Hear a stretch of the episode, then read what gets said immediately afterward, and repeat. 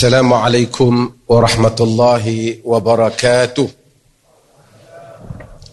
الحمد لله والصلاة والسلام على رسول الله وبعد yang saya kasihi sahabat saya uh, Profesor Madya Dr. Syukur sebagai Rektor UITM kami pernah musafir sekali baru ni pun pergi ke Terang Terang Ha? Ha? Oh, betul ya? Oh, haknya, haknya. Haknya. Yang saya kasih uh, timbalan saya, uh, ya, sahibul fadilah, Ustaz Tajul Urus, uh, Profesor Madya, Dr. Nizam Muhammad Noor, dan juga pimpinan UITM, para asatizah daripada jabatan saya, uh, anak-anak yang dirahmati Allah, saya dipahamkan ada tahun satu, tahun dua ada? Ha? Semua tahun ada eh? Okey. Saya sedikit bagi mukaddimah, nanti saya benarkan moderator tanya soalan soalan yang dia nak tanya sebelum dia buka dan kemudian kita akan berbincang.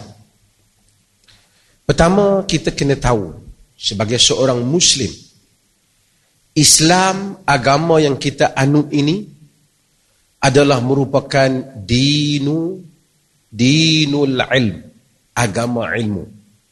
Religion of knowledge agama ilmu. Islam sentiasa menjadi agama yang evidence based agama yang sentiasa mempunyai alasan dan hujah. Ia bukan satu ajaran yang manusia ikut tanpa tahu kenapa. Sekurang-kurangnya dia kena tahu ada dalil daripada Al-Quran daripada sunnah Nabi SAW. Dia tak boleh menjadi hanya ikutan, dia ikut tanpa dia tahu. Benar ataupun salah. Betulkah agama kata atau agama tidak kata yang demikian. Kerana manusia dalam sepanjang hayat mereka, ramai orang yang akan claim something. Dia akan dakwa sesuatu, dia kata agama tapi bukan agama. Maka sentiasa Islam dia akan tanya, apa buktinya? Oh, kalau Allah, Allah kata. Oh, Rasulullah kata. Oh, argument daripada para sarjana menyatakan begini, begitu. Maka kita ikuti hal-hal yang seperti itu. Allah sebut dalam Al-Quran, wala taqfu ma laysa laka bihi ilm inna sam'a wal basara wal fuada kullu ulaika kana anhu mas'ula. Jangan kamu ikut apa yang kamu tidak ada ilmu mengenainya kerana pendengaran kamu penglihatan kamu jiwa kamu ia ditanya oleh Allah Subhanahu wa taala. Agama ini menuntut kita mengetahui. Tidak ada siapa yang mempunyai kuasa dalam agama. Mufti tak ada kuasa. Untuk menentukan agama Ustaz tak ada kuasa. Syekh, lebai, habib, ulama, kiai tidak ada. Yang ada ialah Allah dan Rasul. Kita hanya mengikut apa yang Allah dan Rasul. Tak boleh mufti nak buat agama dia sendiri. Ataupun nak buat agama berdasarkan dia punya idea sendiri. Mesti mempunyai sandarannya. Kena ada sandarannya. Dan agama ini apabila dia datang, dia memerangi dia memerangi orang yang mengikut sesuatu tanpa ada alasan. Blind imitation. Mengikut secara mengkhinzir buta. Kan? ha, mengikut sesuatu tanpa ada alasan.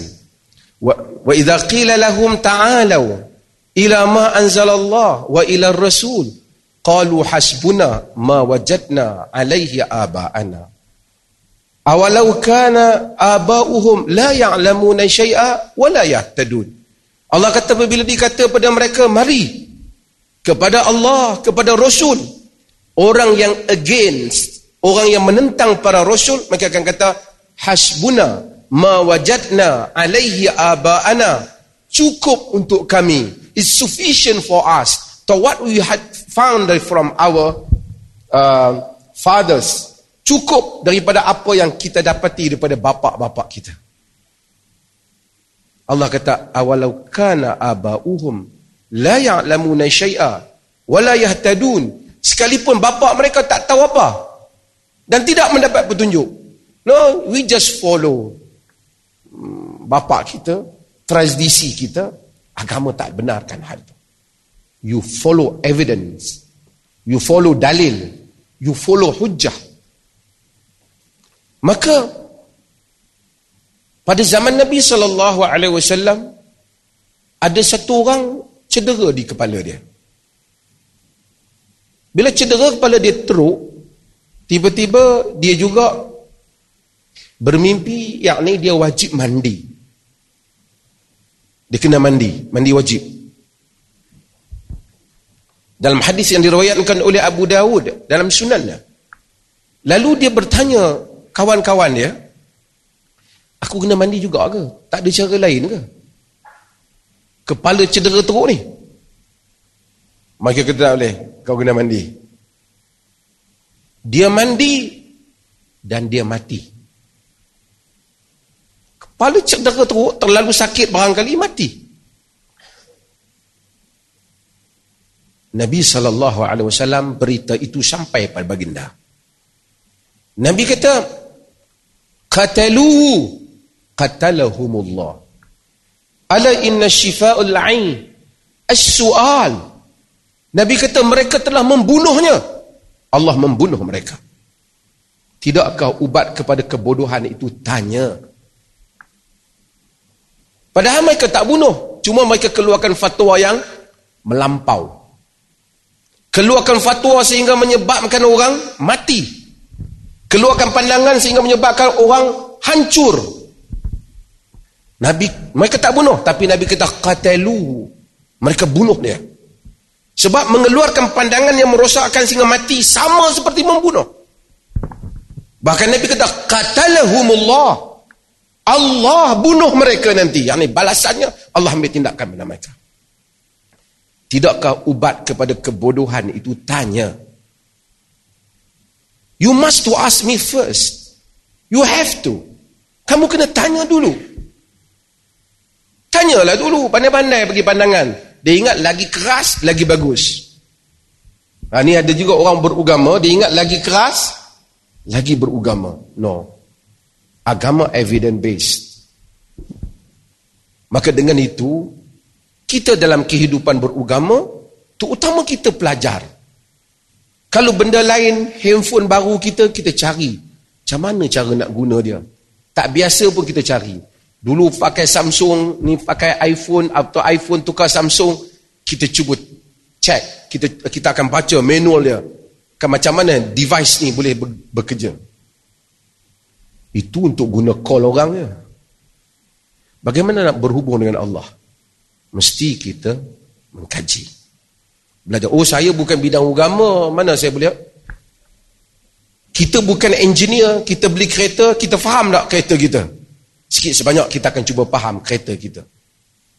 Kita beli komputer, kita bukan sains, kita bukan orang bahagian uh, apa nama saintis yang buat komputer ataupun bahagian apa engineer yang bahagian komputer tapi kita belajar untuk memahaminya kerana kita nak guna agama sekurang-kurangnya kita akan boleh fahamnya melainkan perkara yang begitu rumit yang tak tercapai oleh akal orang awam. Ketika itu mereka melihat kepada tokoh yang lebih kuat yang dapat memahami mereka secara umum apa yang mereka amalkan. Ini saya punya introduction. Sebelum kita nak bertanya dan sebelum saya bagi peluang kepada moderator Ustaz Amir Farhan ni. Ni macam dengan saudara-saudara juga. Tak kahwin lagi. Ha, jadi moderator. Ha, jadi dia akan tanya kemudian selepas ni yang ada ada ni juga boleh tanya. Boleh macam tu? Boleh kah? Faham tak saya cerita apa ni? Faham tak? Ah, okay, Alhamdulillah. Demikian mukadimah yang kita dengar daripada sahibus samaha pada pertemuan untuk perjalanan kita pada program kali ini seterusnya saya akan pergi pada soalan yang pertama Iaitu soalan yang pertama yang ingin saya ajukan adalah berkaitan isu yang viral seminggu dua ini. Tentang isu yang berlaku di negeri kita di Perlis melibatkan perkahwinan. Melibatkan bab munakahat. Kalau kita tengok khutbah Jumaat. Khutbah Jumaat perlis minggu lepas berkaitan Islam memudahkan perkahwinan. Sehingga kan khutbah tersebut masuk ke dalam akhbar. Iaitu Kosmo. Kalau kita tengok akhbar Kosmo menukilkan beberapa perkataan daripada khutbah Jumaat negeri perlis ke dalam akhbar mereka. Jadi isu berkaitan ni kita nampak mendapat liputan media dan lain-lain. Jadi persoalan timbul tentang bernikah di Perlis ni adakah berbeza daripada tempat lain? Adakah bernikah di negeri Perlis ni ada perbezaan dengan negeri lain? Ataupun rukun Perlis, rukun nikah kat Perlis ni lain ke? Ataupun negeri Perlis ada kurang satu ke, tambah lebih ke macam mana? Jadi pada pertemuan kali ini soalan pertama adalah apa rukun nikah di Perlis ni? Beza dengan orang lain ke? Dan yang kedua adalah berkaitan apa perbezaan yang ada berkaitan hukum hakam pernikahan di Perlis ni dengan negara lain? Ada beza ke bagaimana? Bismillahirrahmanirrahim. Fahamkah soalan tu tadi? Kebanyakan ada ni menikah dah ke? Belum. Nak menikah ke tak?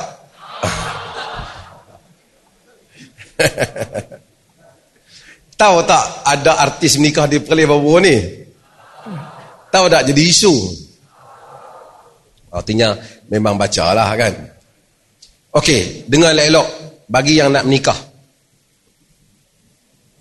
Pertama nikah. Nikah-nikah ni apa dia? Kawin-kawin ni apa dia? Ha, ha? Nak elok zina. Okey. Pertama kita kena faham apa itu nikah. Yang kata menikah ni apa dia? scholars para sarjana atau ulama macam-macam mereka bagi tarif tapi kita dapat simpulkan satu saja nikah ni adalah al-aqdu yuhillu al-istimta' bil alladhi yuhillu istimta' bil untha bi syuruti syar'iyyah itu ya bacalah macam-macam kalau kita baca banyak tarif tapi saya simpulkan yang tu saja iaitu satu akad yang menghalalkan untuk bersedap-sedapan. Ha. Bernikmati wanita dengan syarat-syaratnya yang syar'i. Tu je maksud nikah. Bukan satu akad yang nak membolehkan wanita itu masak nasi untuk kita. Tak payah. Yang tu pergi kedai makcik dia boleh masak nasi.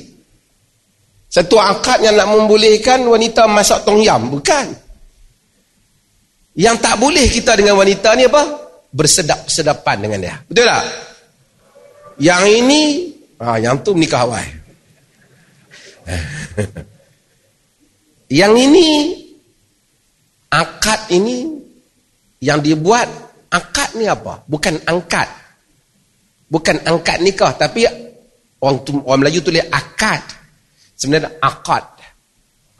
Akad maksudnya agreement persetujuan dua belah pihak bersetuju dalam satu hal dan bersetuju untuk melaksanakan kesan daripada persetujuan itu saya buat contoh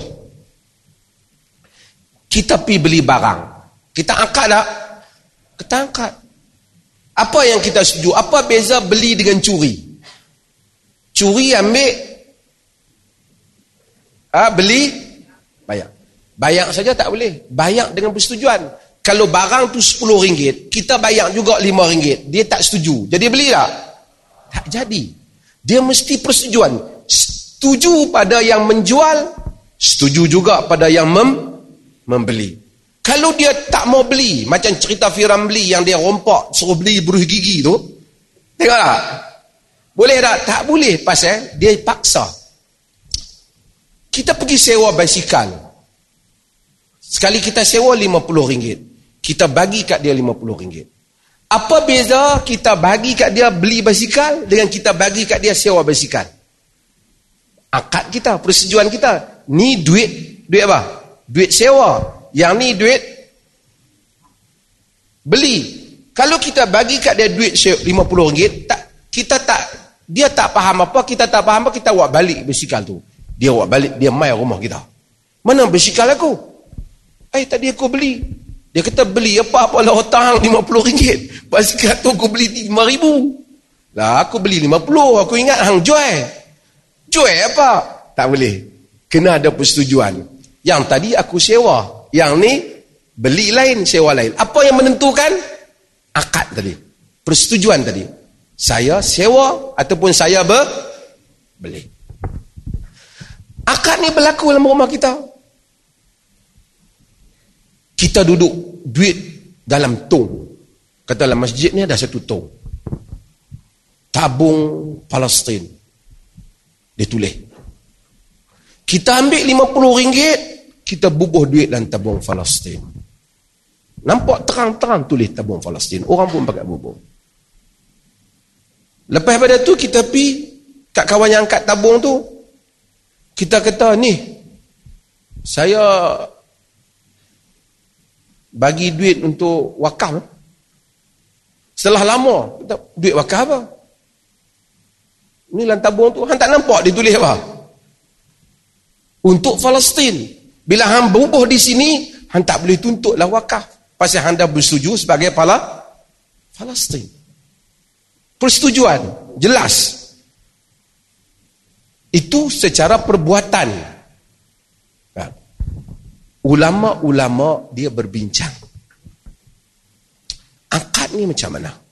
Di dalam nikah ni. Jadi kesimpulan daripada perbincangan mereka, akad ni ada beberapa mazhab di dalam akad nikah. Sat, semua mereka bersetuju kena ada pihak yang menawarkan, kena ada pihak yang bersetuju. Pak jaga pun. Kalau satu orang kata, saya bapa tu kata pada kita, saya nikahkan awak dengan anak perempuan saya. Ha? Saya kata, saya terima. Saya setuju. Majoriti para ulama, mereka menyatakan sah. Sebab tak boleh dipahami ungkapan itu, melainkan perni, pernikahan. Tak ada orang kata bukan main masak-masak. Bukan. Nikah. Di kalangan para ulama, ada yang sedikit mendetailkan. Minority. Iaitu contohnya kaul mu'tamad dalam mazhab syafi'i. Dia kata mesti kata aku terima nikahnya. You have to repeat the word nikah. Ataupun zawaj tu. Nikah tu kena repeat. Kalau tak repeat, nanti orang faham lain. Pendapat ni minority. You have to repeat. Majority kata, as long as Selagi mana yang dipahami itu adalah nikah. Ada dia faham, aku setuju. Melainkan, aku nikahkan engkau dengan anak perempuanku. Lepas tu kawan tu pun, seorang sebelah dia pun, bagi kat dia RM50. Dia kata, aku terima. Oh, confused. Dia terima RM50 kan dia terima nikah. Ha? Adalah ruang untuk syak. Tapi bila tidak ada ruang untuk syak, yang dia terima itulah terima nikah, maka majoriti para ulama menyatakan sah. Faham tak? Faham tak? Faham. Dan Nabi memudahkan hal ini. Hatta kalau dimulakan Al-Imam Al-Bukhari disebut dalam sahihnya, kalau lelaki itu yang mulakan, nikahkan kalah anak perempuan kau dengan aku, aku nikahkan dia. Sah. Itu akad dia. Tapi mereka kata, kena ada juga, pertama mestilah. Kalau menikah atas angin, tak ada lah kan. Mesti ada lelaki yang nak jadi suami. Kemudian ada siapa? Perempuan yang akan jadi. Kemudian mesti ada wali. Wali. Okey. Wali syarat bagi majoriti para ulama. La nikah illa biwali mursyid ataupun biwali wa syahidai adl. Dalam riwayat Al-Baihaqi, riwayat juga Imam Syafi'i dalam Musnad. Kena ada. Wali ada, pasangan pun ada. Wali dah nikah dah. Dalam kes perlih dulu, wali dia pemerintah. Pasal perempuan masuk Islam. Dua saksi, kena ada dua saksi. Kena dua-dua saksi. Dalam semua mazhab kata kena ada dua saksi, kena menyaksikan nikah. Saksi yang cukup syarat lah. Kena saksi nikah. Dalam mazhab Malik, dia lain sikit. Dia kata saksi ini, dia bukan rukun, bukan syarat. Ha? Dia wajibun mustaqil. Dia satu kewajipan yang asing. Maksudnya kalau pak nikah dengan anak dia dengan seorang lelaki cukup syarat tadi akad semua ada sah nikah tu. Mazhab Malik kata sah walaupun tanpa saksi tapi wajib untuk diistiharkan pada orang buat kenuri ke, pak dia pergi iklan di masjid ke, sebelum masuk bersetubuh dengan isteri itu kena iklan. Inilah nikah. Pada zaman Nabi, sebab itu apabila ada orang bangun dalam majlis, Nabi nikahkan. Tak kena, tak wajib. Cari bantai baldu, duduk atas bantai, dah. Tak ada, mesti shake hand, tak ada. Bila hal itu berlaku, nikah pun sudah ber, berlaku. Maksud bila nikah berlaku, halal untuk dia tadi, maksud apa? Menikmati wanita berkenaan, wanita itu menikmatinya. Faham tak? Contoh faham tak? Okey. Cumanya, apabila zaman moden, kita hidup dalam undang-undang. Nikah yang macam tadi dia panggil zawaju urfi atau nikah urfi. Nikah uruf. Zaman ni dia buat satu lagi bukan rukun nikah, bukan syarat sah nikah, tapi kewajipan yang kita kena taat, tak taat pun sah nikah, tapi berdosa kena lawan kena daftar. Kalau dia tak daftar, dia bersetubuh haram ke tak haram, tapi salahnya kerana lawan apa? Sebab apa pemerintah suruh daftar? Sagi dia belah pergi mana, dia kata aku tak nikah pun. Ataupun orang kata saksi kata memang dia menikah, dia tanya apa bukti. Nak pi mahkamah, nak tuntut dia, tak bayar nafkah. Nak tuntut kata ni anak dia. Dia tak mau percaya. Mahkamah zaman sekarang, kena ada dokumen. So, buat dokumen. Mula-mula zaman dulu, dokumen hanya tentang mahar. Kerana orang bila menikah, zaman Nabi bayar mahar terus. Lama-lama zaman Orang bayar mahal lewat, bila menikah, orang tulis mahar. Bertulis. Mahar saja. Zaman itu, lambat sikit. Ah, oh, tak salah, ulang, ulang, ulang. Ini pun tak ada. Mazhab syafi'i dia kata, Qabul itu alal faur. Hendaklah dengan segera. Segera tu maksud dia tidak ada sengkang yang boleh menyebabkan orang sangka dia tak terima ataupun orang sangka dia jawab tu untuk benda lain. Itu yang maksud dia. Kalau dia batuk, dia bersim, Alhamdulillah. Kemudian dia jawab, boleh. Lepas tu main mana yang duduk satu napah? Ha, ulang-ulang. Ini geng-geng ragging asrama, pi ragging orang menikah. Ha, itu saja. Terbiasa dengan tabiat ragging. Masa itulah nak try pengantin supaya baca ayat kursi. Masa itulah nak try pengantin supaya baca fatihah. Ini tak ada kerja pada hari orang bergembira, mereka malukan orang. Kita di negeri Perlis tak bagi buat benda ni. Hari orang nak bergembira, nak menikah, turih malu. Member semua kata, wih hang patihah pun tak lepas tadi. No? Sebenarnya mungkin kalau baca dia lepas. Ketak kata adik tadi. Jadi kita tak benar. Nak menikah, menikah tuih. Jangan bagi orang malu. Tak ada, Nabi tak buat. Nabi nikah. Itulah nikah di negeri Perlis. Tak ada beza nikah dengan Perlis dengan nikah yang dibuat oleh zaman Nabi dulu. Melainkan keperluan zaman ni mesti daftar dengan pihak ulul amri. Faham tak? Ha, itu saya. Panjanglah sikit saya jawab tu. Bah, jadi lepas pada ni tak payahlah ambil kursus nikah. Dah kursus dah malam ni. Ha. Okey, kita telah mendengar penjelasan yang panjang lebar daripada sahibus samahah berkaitan bab munakahan ataupun bab nikah iaitu berkaitan arkanun nikah, rukun-rukun nikah.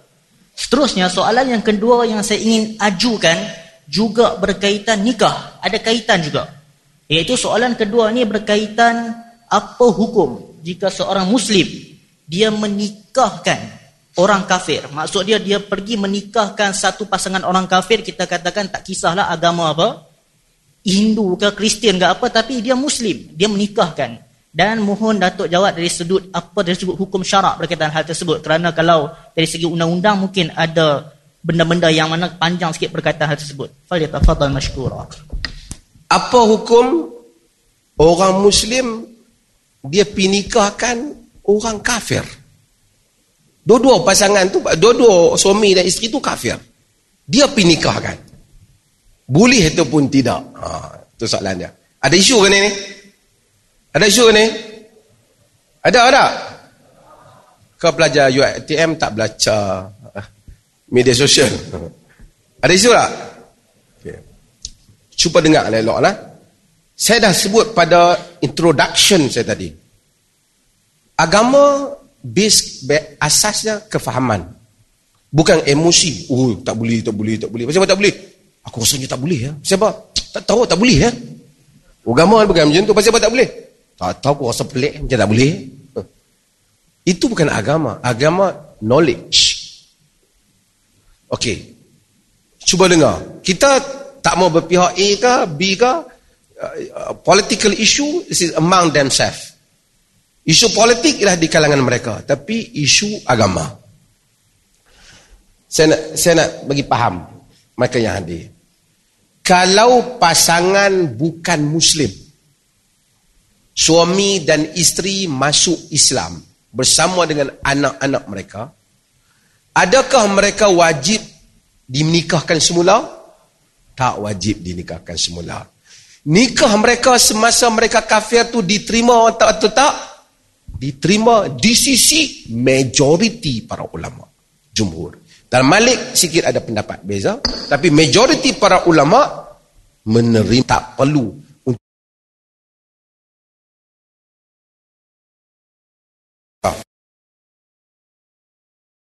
Tak ada.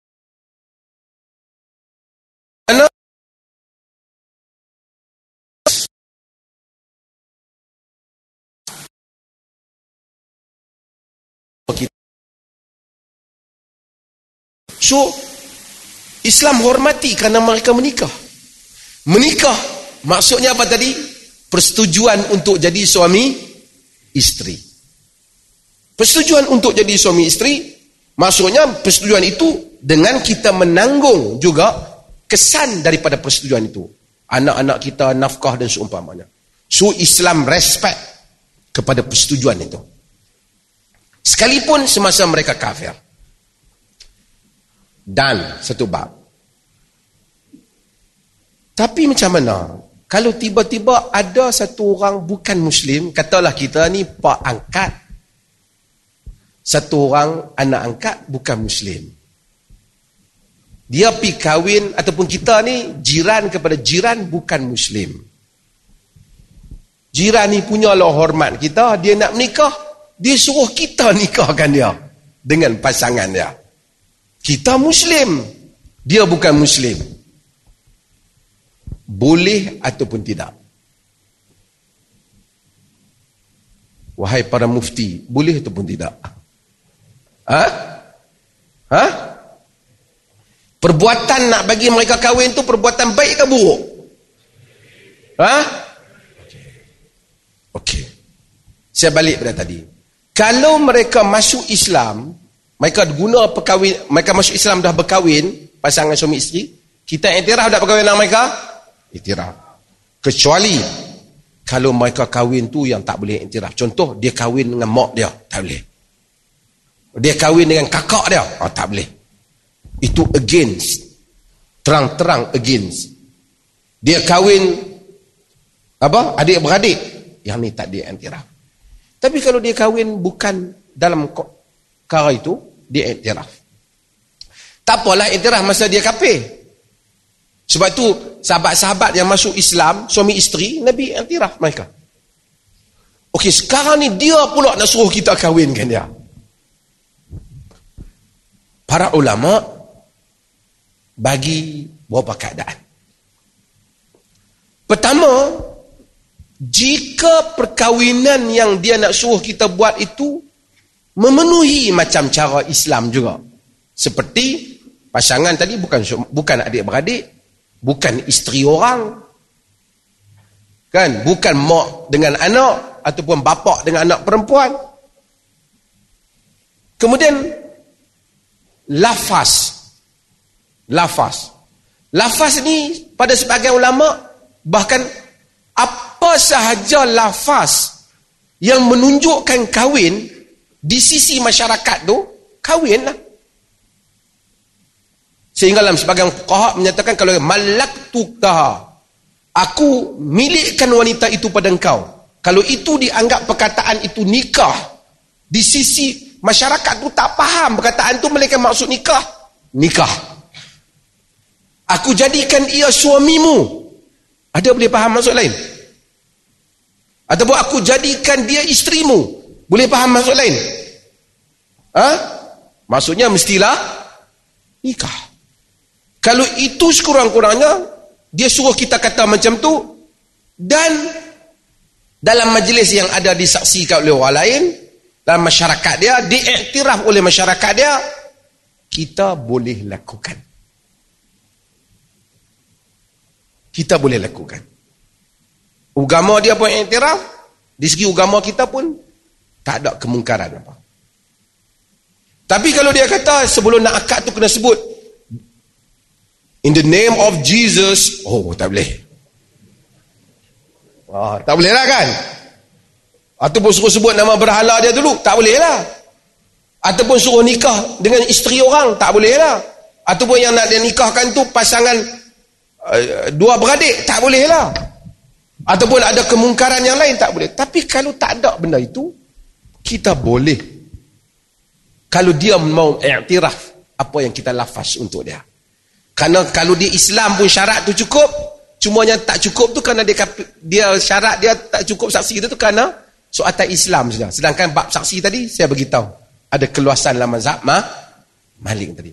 Faham tak? Jadi kalau orang bukan Islam minta kita angkat dia, kalau tak ada apa kemungkaran, boleh atau tak? Boleh. Kita jangan jumut sangat bab tu. Setengah orang dia jumut sangat, dia kira pasal apa tak boleh? Tak boleh. Pasal apa? Tak boleh. Pakai sari mana boleh. Ah. Cumanya saya saya tak berpihak pada menteri mana dan saya tak tak sokong individu mana. Cuma tadi ada Menteri Berkenaan cakap saya, dia kata itu bukan akad nikah. Tapi itu adalah pendaftaran sivil. Pendaftaran sivil. Yang mana pihak kementerian kerajaan yang memang pihak yang mendaftarkan mereka.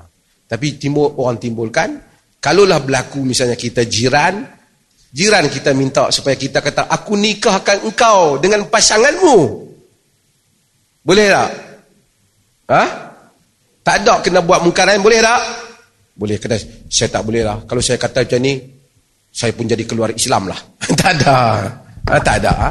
Ia bukan benda mungkar. Ia benda baik. Kerana Islam menyuruh pada nikah dan menentang zina. Terima kasih. Kita telah selesai dua soalan yang mana berkaitan pernikahan. Iaitu dua soalan ini adalah berkaitan isu semasa yang berlaku dekat dengan kita. Iaitu berlaku dalam keadaan di negara kita. Sekarang kita akan pergi pada soalan yang seterusnya. Soalan ini berkaitan tempat yang jaraknya jauh daripada kita namun dekat dengan hati kaum muslimin. Iaitu berkaitan isu yang berlaku kepada saudara kita di Palestin. Walaupun jaraknya jauh tetapi isu tersebut merupakan perkara yang dekat dengan jiwa kita buat kaum muslimin. Soalan yang akan diajukan adalah apa maukif pendirian kita sebagai seorang muslim terhadap isu yang berlaku di sana kerana kita lihat ada suara tertentu yang menyatakan dalam keadaan ini ah, sebelum kita teruskan ni saya rasa kita bagi laluan azan dahulu setelah itu baru saya akan ulang balik soalan yang mana akan diajukan setelah ini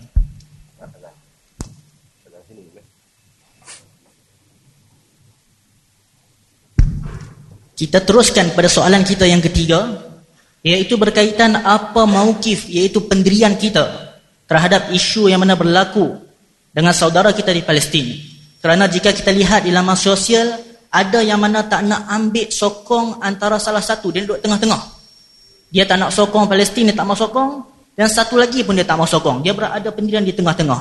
Maka bagaimana komentar kita terhadap golongan sebegini? Selain itu, ada pula pihak yang tidak mahu menyokong Palestin dalam isu ini kerana mereka mengatakan takut nanti kalau Palestin menang, mereka kata kiamat dah. Hal ini kerana salah faham memahami hadis Umranu Baitil Maqdis Qarabu Yasrib. Jadi bagaimana kita nak memahami benda ini? Jadi kita lihat di laman sosial ada kadang-kadang orang tak mau ambil sokongan, tak nak sokong umat Islam di Palestin. Jadi apa mauqif yang pertama, soalan pertama, apa pendirian kita terhadap isu Palestin ini? Yang kedua, boleh Datuk ceritakan secara ringkas tentang apa isu sebenar yang berlaku di sana? Terima kasih. Saya ingat isu Palestin kebanyakan kita dah ikuti. Dan kita pun dah tahu apa yang berlaku. Ini adalah sejarah yang berulang dan sentiasa berulang. Memalukan bangsa Arab dan juga umat Islam. Bangsa Arab yang ada di keliling. Tak boleh menolong saudara Muslim mereka. Sedangkan Nabi kata, Mathalul mu'minina fi tawadihim wa tarahumihim wa ta'atufihim wa tarahumihim kamasalil jasadil wahid. Iza shtaka minhu udwun tada'a lahu sairul jasad bisahri wal hummah. Bandingan orang mukmin pada kesian, simpati, tolong, bantu membantu seperti satu jasad. Kalau satu jasad merasa sakit, anggota merasa sakit, seluruh anggota lain akan berjaga malam dan demam. Kita Palestin dibom, anak-anak dibunuh. Ramai lagi orang nak tanya, pasal apa dia pergi kacau Yahudi? Padahal selama ni hari-hari Yahudi bunuh orang Palestin ambil tanah mereka. Rakyat Yahudi disediakan dengan bekalan senjata. Orang kita boleh lagi untuk bagi excuse pada diri dia supaya dia tak mau sokong. Tidak ada langsung nilai iman dalam diri. Dia hanya nak salahkan saudara. Dia kata kalau kita tak kuat, janganlah lawan. Yang dia tak tahu hari demi hari Yahudi telah bunuh tanpa sebab. Orang-orang Islam yang berada di Palestin. Ini boleh tengok dalam khutbah saya dan saya telah jawab banyak isu ni. Cumanya saya nak respon pada hadis tadi. Hadis ni dia bukan larang kita membangunkan Palestin, Baitul Maqdis. Hadis ni diriwayatkan oleh Imam Ahmad. Diriwayatkan oleh uh, Abu Dawud juga. Nabi memanglah Nabi kata Umranul Baitul Maqdis kharabu Yathrib. Kita kena tengok keseluruhan hadis itu. Membangunnya Baitul Maqdis bererti kemusnahan Yathrib. Yathrib ni Madinah. Wa kharabul Yathrib khuruju malhamah. Dan musnahnya Yathrib akan keluarnya fitnah gaduhan macam-macam. Wa khuruju malhamah fathul Qastantiniyah. Dan berlakunya fitnah itu, kekacauan itu semua, akan berlakunya pembukaan Konstantinopel. Konstantinopel akan dibuka oleh tentera Islam. Fathul Qastantiniyah, khurujud Dajjal. Bukanya Konstantinopel, akan keluarnya Dajjal. Adakah berarti kita tak boleh buka Konstantinopel? Nanti Dajjal keluar, jangan buka. Lagi Dajjal keluar. Nabi cerita sikun daripada ataupun dia punya tasalsul, siri yang akan berlaku. Sepah ni berlaku apa? Sepah ni berlaku apa? Ha, kan?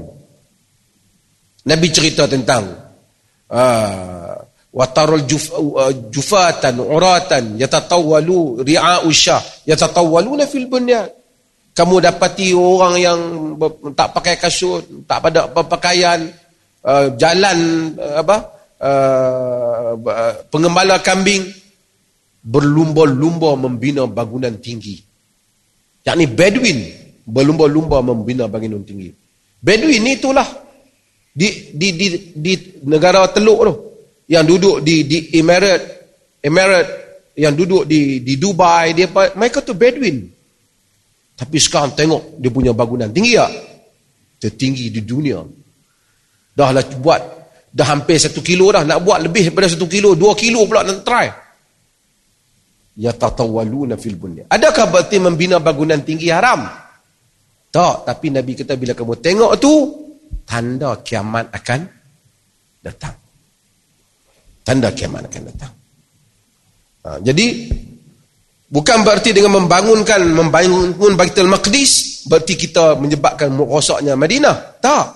Tapi Nabi cerita, itulah satu persatu peristiwa yang akan berlaku berikutnya berlaku berikutnya. Ha? Wallahu taala alam. Berdasarkan penjelasan yang mana kita dengarkan dari Sahibus Samaha, jadi kita kena berhati-hati jika kita lihat di laman sosial apa-apa hadis yang disebutkan kerana mungkin hadis itu benar tetapi penafsirannya dan pemahamannya dapat menyebabkan pemahaman tersebut menyeleweng daripada maksud yang benar. Seterusnya, Soalan yang mana saya ingin ajukan kepada sahibus samahah adalah berkaitan pelajar-pelajar yang mana kita katakan ada di UITM ini. Kemungkinan kebanyakan majoritinya bukan daripada Islamic Studies.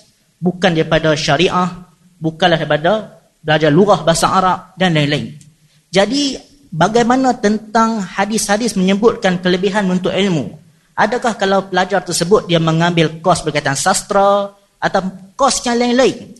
yang tidak ada kaitan kita katakan dengan Islamic studies seperti mana tidak ada kaitan secara terus kepada bahasa Arab ke ilmu berkaitan tafsir dan lain-lain adakah kalau pelajar-pelajar dalam bidang medik sastra dan lain-lain itu termasuk dalam hadis-hadis yang menyebutkan kelebihan menuntut ilmu Okey, cuba dengar elok. Anak-anak yang ada di depan saya ni ada ilmu agama ataupun tak ada? Ada ilmu agama tu pun tak ada? Mestilah ada. Ilmu agama bagi sekurang-kurangnya pada dua. Satu yang fardu ain, yang everybody must know.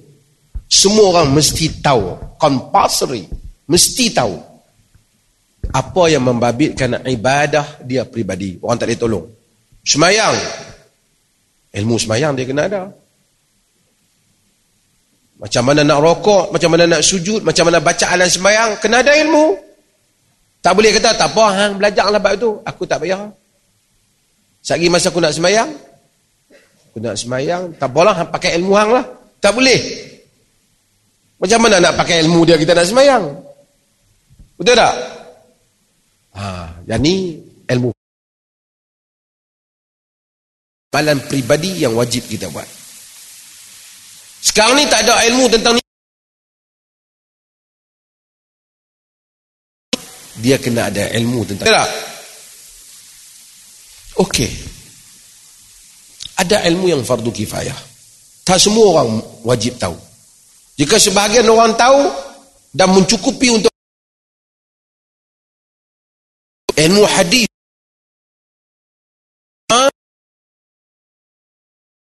sahih Mungkin pelajar TM bukan bidang yang tu.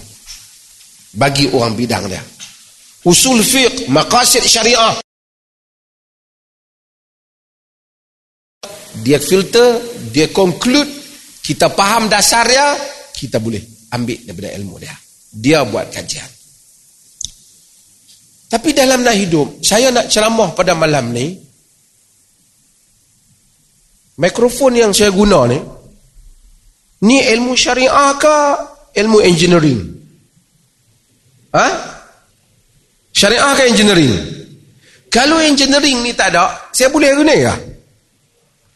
Masjid yang kita duduk ni, ni ilmu syariah ke architecture?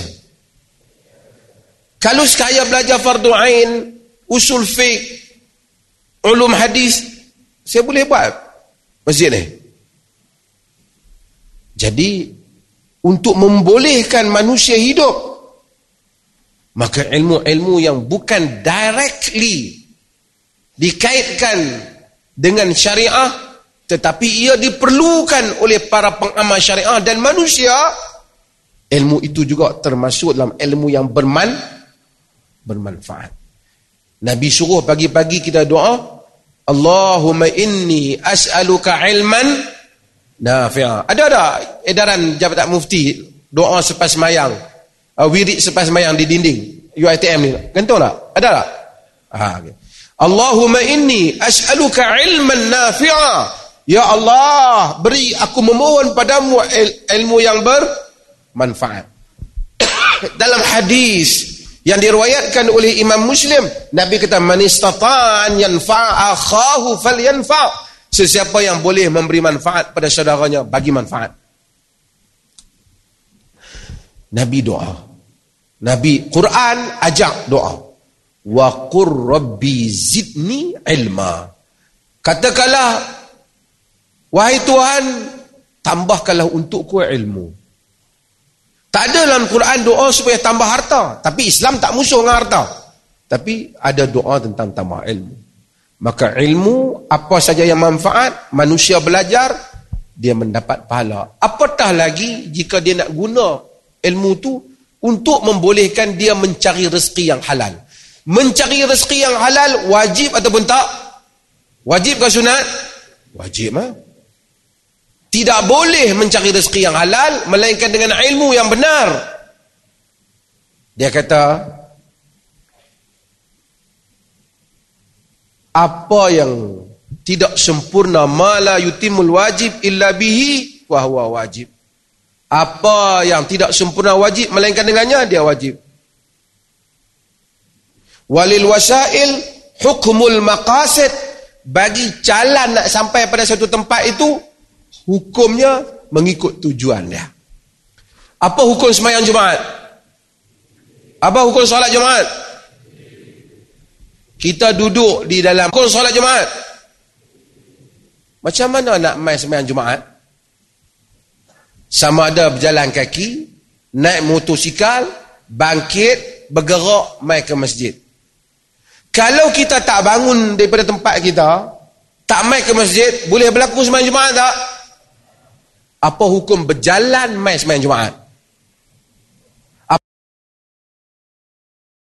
ya?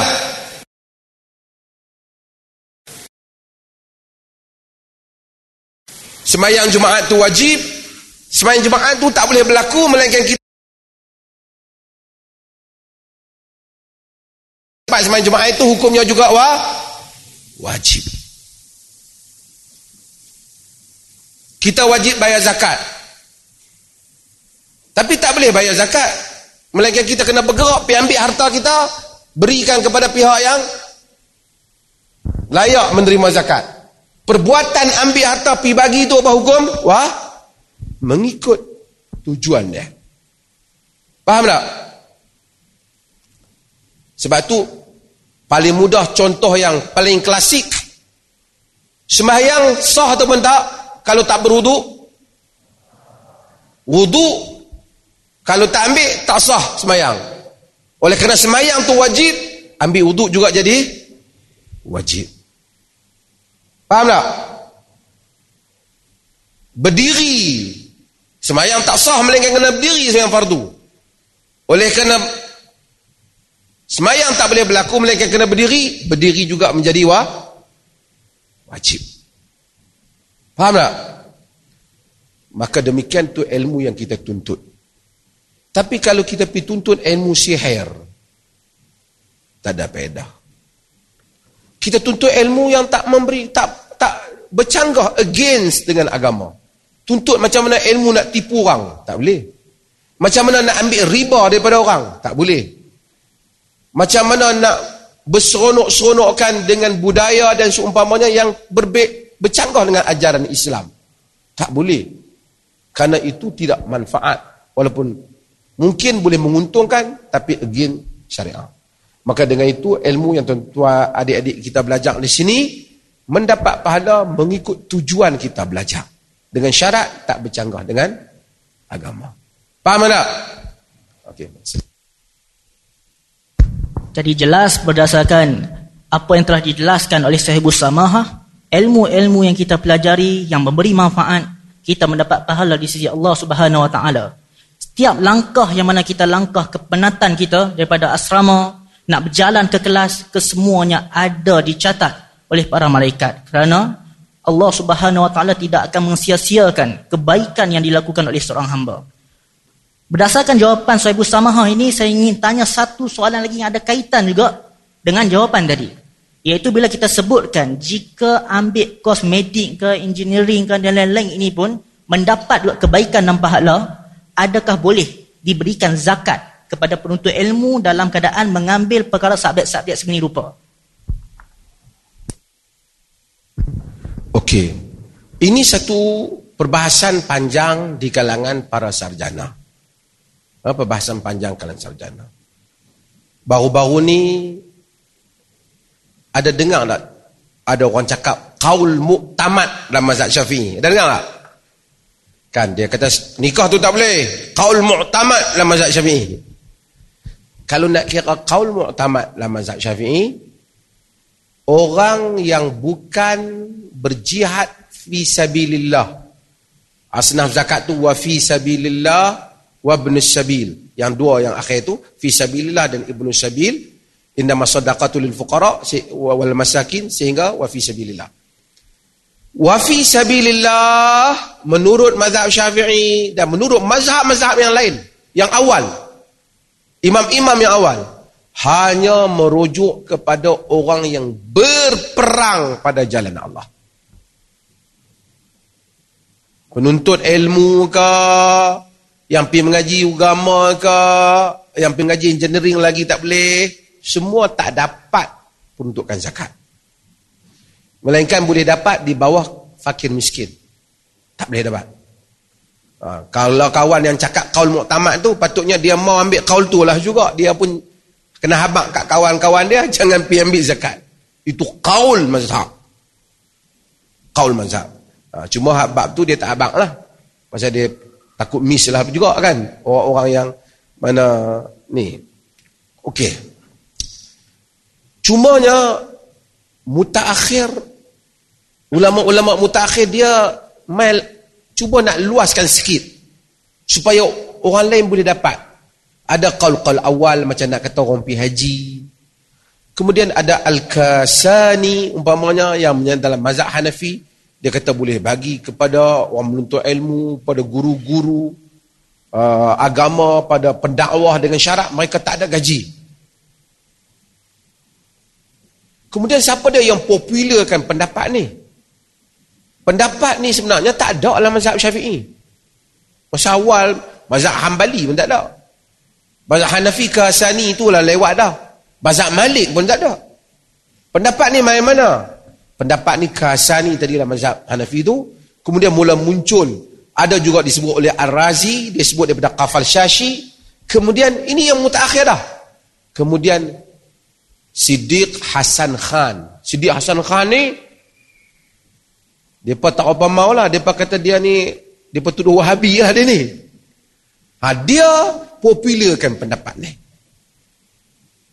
kemudian Rashid Ridha ini orang akhir-akhir dah zaman ni.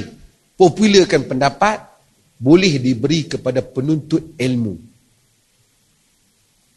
Cuma mereka syaratkan penuntut ilmu untuk pendakwah mereka yang berjuang pada jalan Allah dengan syarat tujuan mereka itu sama seperti tujuan para orang yang berperang pada jalan Allah untuk menegakkan kalimah Allah dan menentang musuh-musuh agama. Tapi kalau dia ambil zakat tu hanya untuk diri dia saja kerana dia besok ambil peruntukan tu untuk dapat gaji besar, dia dapat senang hidup, beli kereta, tidak bertujuan menegakkan agama, dia tidak termasuk dalam fisabilillah. Jadi kalau dia belajar syariah, dia belajar apa? Dengan tujuan. Ada juga orang belajar syariah kerana dia apa? Nak kerja, makan gaji. Ada orang belajar syariah kerana nak bela agama. Dia berhak dapat. Ada orang belajar doktor Perubatan kenapa? Kerana doktor Muslim kurang. Nak menyelamatkan orang daripada hina Islam. Ha, dia berhak dapat. Ada belajar engineering supaya orang Islam dapat buat kekuatan alat-alat yang hebat untuk membela Islam. Ha, dia berhak dapat. Tapi kalau setakat kenapa? Kerana dia dapat ni untuk menyara keluarga dia saja. Untuk dia senang. Secara teknik, secara asasnya, dia tak termasuk wafi sabilillah. Wafi sabilillah. Jadi kalau kita-kita yang belajar ni pun berhak dapat nak tengok apa dia tujuan kita yang kita belajar. Terima kasih. Jadi berdasarkan penjelasan yang kita dapat dengar tadi bahawasanya jika zakat diberikan kepada orang-orang yang menuntut ilmu di atas nama fi sabilillah itu terkeluar daripada pandangan mu'tamad isi mazhab Syafi'i. Tapi bertepatan dengan pandangan-pandangan yang lain. Seperti pandangan yang dinukilkan oleh Fakhruddin Ar-Razi dan juga nukilan daripada Al-Khaffal. Dan ulama membahaskan adakah itu pandangan Khaffal ataupun Khaffal pun hanya nukilkan daripada ulama lain. Itu juga ada perbahasan berkaitan hal tersebut. Masih ada kaitan lagi dengan jawapan yang diberikan oleh Sahibus Samah. Bila mana menyebutkan tadi, yang mana kita kita tengok di Malaysia ini kalau pelajar-pelajar untuk belajar tentang agama ke ataupun benda-benda lain lah. Tak kisah bila masuk universiti akan dapat zakat atas nama fisabilillah. Seperti yang Sahibus Samah menyebutkan tadi, itu bukan pandangan muqtamad mazhab syafi'i. Jadi ini menunjukkan bahawasanya kita telah mengamalkan kepelbagaian pandangan dalam berinteraksi dalam masyarakat. Jadi bagaimana kita nak menghadapi perkara ini dalam kehidupan kita? Sebab kita tengok macam di Perlis pun ada pelbagai pandangan yang diberikan. Bukan hanya satu pandangan, salah fatwa-fatwa Perlis dan lain-lain. Jadi mungkin Datuk boleh tolong jelaskan kepada pelajar-pelajar yang baru sampai ke Perlis yang melihat ada benda yang agak berlainan dengan negeri yang lain. Okey. Ulama-ulama mazhab yang lain masuk syurga tak? Diterima di sisi Allah tak? Kau yang masuk yang dikira Islam mazhab syafi'i saja? Kau semua dikira? Semua kira. Kalau kita ikut ulama-ulama yang lain dengan hujah dan dalil mereka, kita termasuk mengikut bertanya pada ahli ilmu ataupun tidak? Masuk. Dia tak kena bertanyalah ahli ilmu, fas'alu ahla dzikr. Tanyalah ahli dzikr, ahli ilmu, in kuntum la ta'lamun. Jika kamu tak tahu, dia tak kata tanyalah hanya mazhab kamu saja. Dia tak. Mazhab datang kemudian. Ilmu datang dahulu. Mazhab bermaksud cara, metodologi, Hanafi diamalkan tempat lain, Malik juga diamalkan tempat lain. Tetapi dalam kehidupan ni banyak benda yang kita tidak terikat. Orang Malaysia bayar zakat pendapatan, gaji. Mazhab Syafi'i tak terima tu. Tak iktiraf itu. Bahkan dia menghormati harta orang. Tak boleh ambil dan tu pasal. Tapi kita amalkan. Banyak sistem perbankan kita bukan mazhab syafi'i. Bayar peterah guna duit pun asal bukan kaul lah mazhab syafi'i. Tambah yang lain kita-kita amal ni dengar lagu negara aku dan sumpamanya yang ada muzik memang haram dalam asal mazhab syafi'i. Tapi yang kita amalkan kebanyakan apa? Kita telah terkeluar daripada hanya satu mazhab. Kita banyak benda yang kita amalkan. Yang penting ialah kita amal di atas alasan dan hujah tu. Bukan Tuhan tanya, kamu hanya boleh ikut mazhab ni ya, kerana kamu orang Melayu. Ha, orang Arab kamu ikut mazhab ni pula ya. Dia tak ada. Dia suruh kita ikut il, ilmu. Ilmu. Dengan menghormati mazhab dan ada disiplin di dalam isu mazhab ni, negeri Perlis ini dia mengamalkan bukan menolak mazhab tapi terbuka untuk mendengar keluasan mazhab. Saya buat contoh. Memang orang kata di dalam garis panduan dibolehkan, dia kata lafaz yang dibolehkan di Perlis yang dicadangkan, aku terima nikahnya. Hakis bawah ni. Tapi oleh kerana dia tak sebut nikah, dia kata aku terima. Kalau saya kata hari itu, ah, ulang-ulang. Berarti saya menolak kaul majoriti. Saya kata saya terima. Terima. Tak payahlah dia ulang.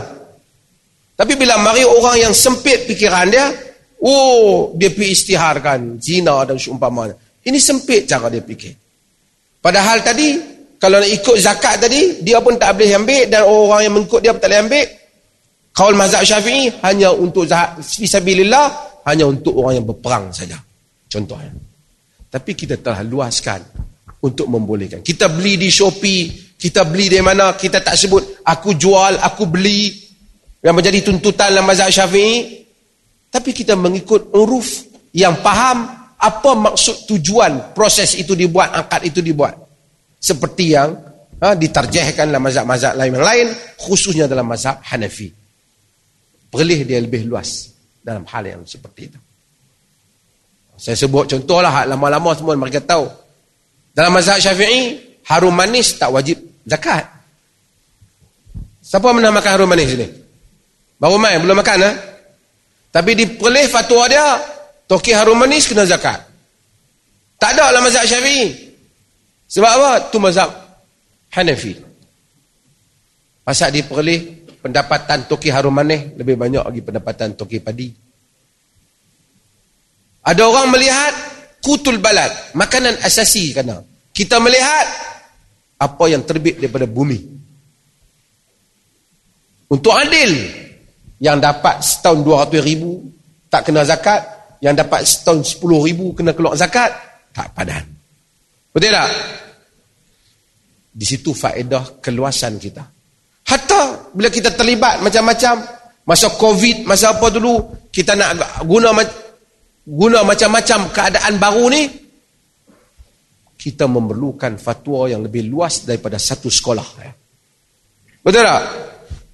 Orang yang belajar engineering, sini banyak belajar apa? Ha? Arts. Sains apa? Ha? Sains sukan. Okey. Kita tidak hanya sempitkan diri kita dengan satu tokoh saya. Betul tak? Kita ilmu berkembang. Orang baca daripada buku berbagai-bagai. Orang combinekan ilmu tu. Orang combinekan ilmu tu. Sehingga dia mengeluarkan acuan yang bagus. Ada benda yang tak berlaku pada zaman dulu. Berlaku pada zaman ni. Memerlukan istihad yang baru. Mungkin istihad tu tak ada dalam mazhab ni. Tengoklah mazhab ni ada. Kita semak argument dia. Alasan dia.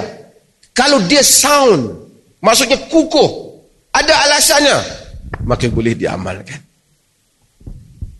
Faham tak ni? Faham tak? Ha. Kau terpaksa kita faham. mudah-mudahan faham. Faham tak? Maka diperlih luas. Luas. Bila mari diperlih, ada benda yang mazhab lain. Saya buat contoh mudahlah. Ramai orang perlih mestilah tanya pasal kunut. Betul tak? Kenapa tak ada kunut? Ha, yang ni tengok saya jawab banyak lah. Kita tak pernah kata siapa kunut masuk neraka macam dia kata tu. Perlih kata kunut masuk neraka. Itu dia ditipu. Kita tak kata. Tapi kita kata kita pilih tidak kunut. Habis itu pasal apa tak kunut? Pelik eh pandangan tu. Tak pelik. Mazhab Abu Hanifah, Mazhab Hanbali, semua tak kunut. Majoriti orang Islam tidak kunut. Tak atas argument tu. Yang kunut, tak apa dia kunut. Tapi dalam pengamalan rasmi, masjid-masjid perleh, dia mengikut fatwa yang rasmi. Tapi kalau semayang di bilik seorang-seorang dia, dia kunut dua jam, tiga jam, boleh tak? Boleh tak?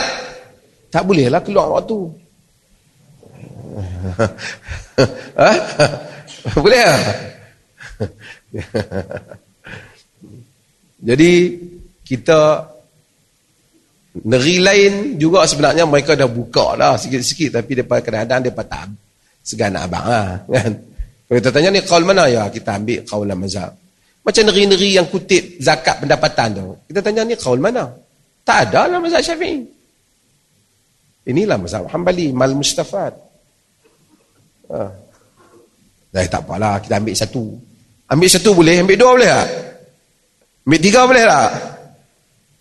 Kalau ambil semua tu dengan secara seadil dan seimbang, boleh tak?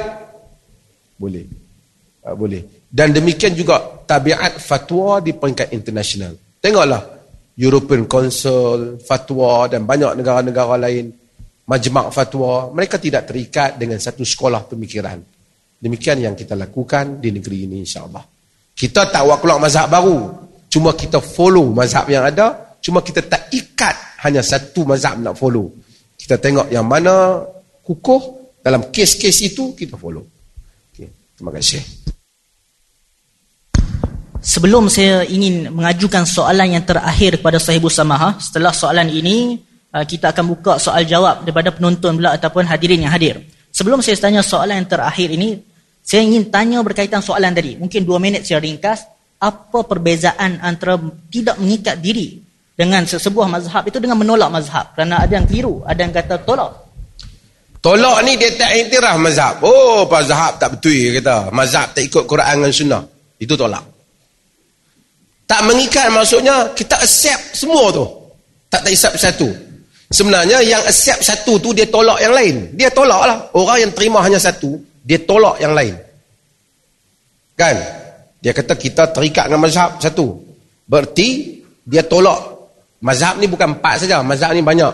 Tapi yang prominent, yang yang tertonjol empat. Jadi bila kata kita hanya satu saja, berarti dia tolak yang tiga, betul tak? Tapi kita tak kata macam tu. Kita kata kita ke semua tu kita pakai. Mengikut case by case. Case by case. Ha? Jadi kita pakai dengan membuat perbandingan. Dengan membuat perbandingan. So itu beda dah. Itu beda lah. Ha, jadi kita terima. Kalau tolak ni dia kata tak mau. Yang duk ada sekarang ni tolak yang lain. Pakai satu. Yang ada yang sebahagian ekstrim tolak semua. Dia sendiri nak ijtihad. Seolah-olah nak buat mazhab lain. Tu juga kita tak terima. Kita accept semua. Cuma kita buat penilaian dan perbincangan. Dan orang boleh mengamalkan mana-mana untuk amalan individu dia. Fatwa, dia akan tengok semua. Itu saya beda. Terima kasih. Jadi setelah ini harapnya jelas dengan penjelasan yang diberikan oleh Syekh Samaha. Sebab sebelum saya datang sini pun saya duduk belakang tadi ada dengar sembang-sembang ada yang mana parent bagi tahu dah kat Perlis ni lain sikit pada tempat lain. Ha, jadi berdasarkan penjelasan mufti kita ini kita dapat fahamlah kelainan itu masih ada lagi dalam ruang lingkup yang mana dibenarkan dalam agama. Ia masih lagi ikhtilaf yang dibenarkan. Sekarang saya ingin tanyakan soalan terakhir. Setelah itu, barulah saya buka untuk soal jawab. Dah boleh fikir siap-siap dah nak tanya apa lagi. Soalan yang terakhir yang ingin saya tanyakan kepada Sahibu Samahah berkaitan dalam kehidupan kita ini. Tidak kira pelajar, ibu bapa, guru-guru, sama ada di tempat kerja dan lain-lain. Pasti akan ada kita katakan kita menghadapi masalah di dunia ini. Sama ada masalah kewangan ke, masalah dengan kawan, assignment dan lain-lain. Pelbagai masalah kita hadapi. Jadi bagaimana agama kita mengajar kita ketika mana kita rasa down, kita rasa macam diri kita ni tidak bermakna, tidak dihargai, kita rasa stres. Jadi bagaimana agama mengajar kita menghadapi perkara ini?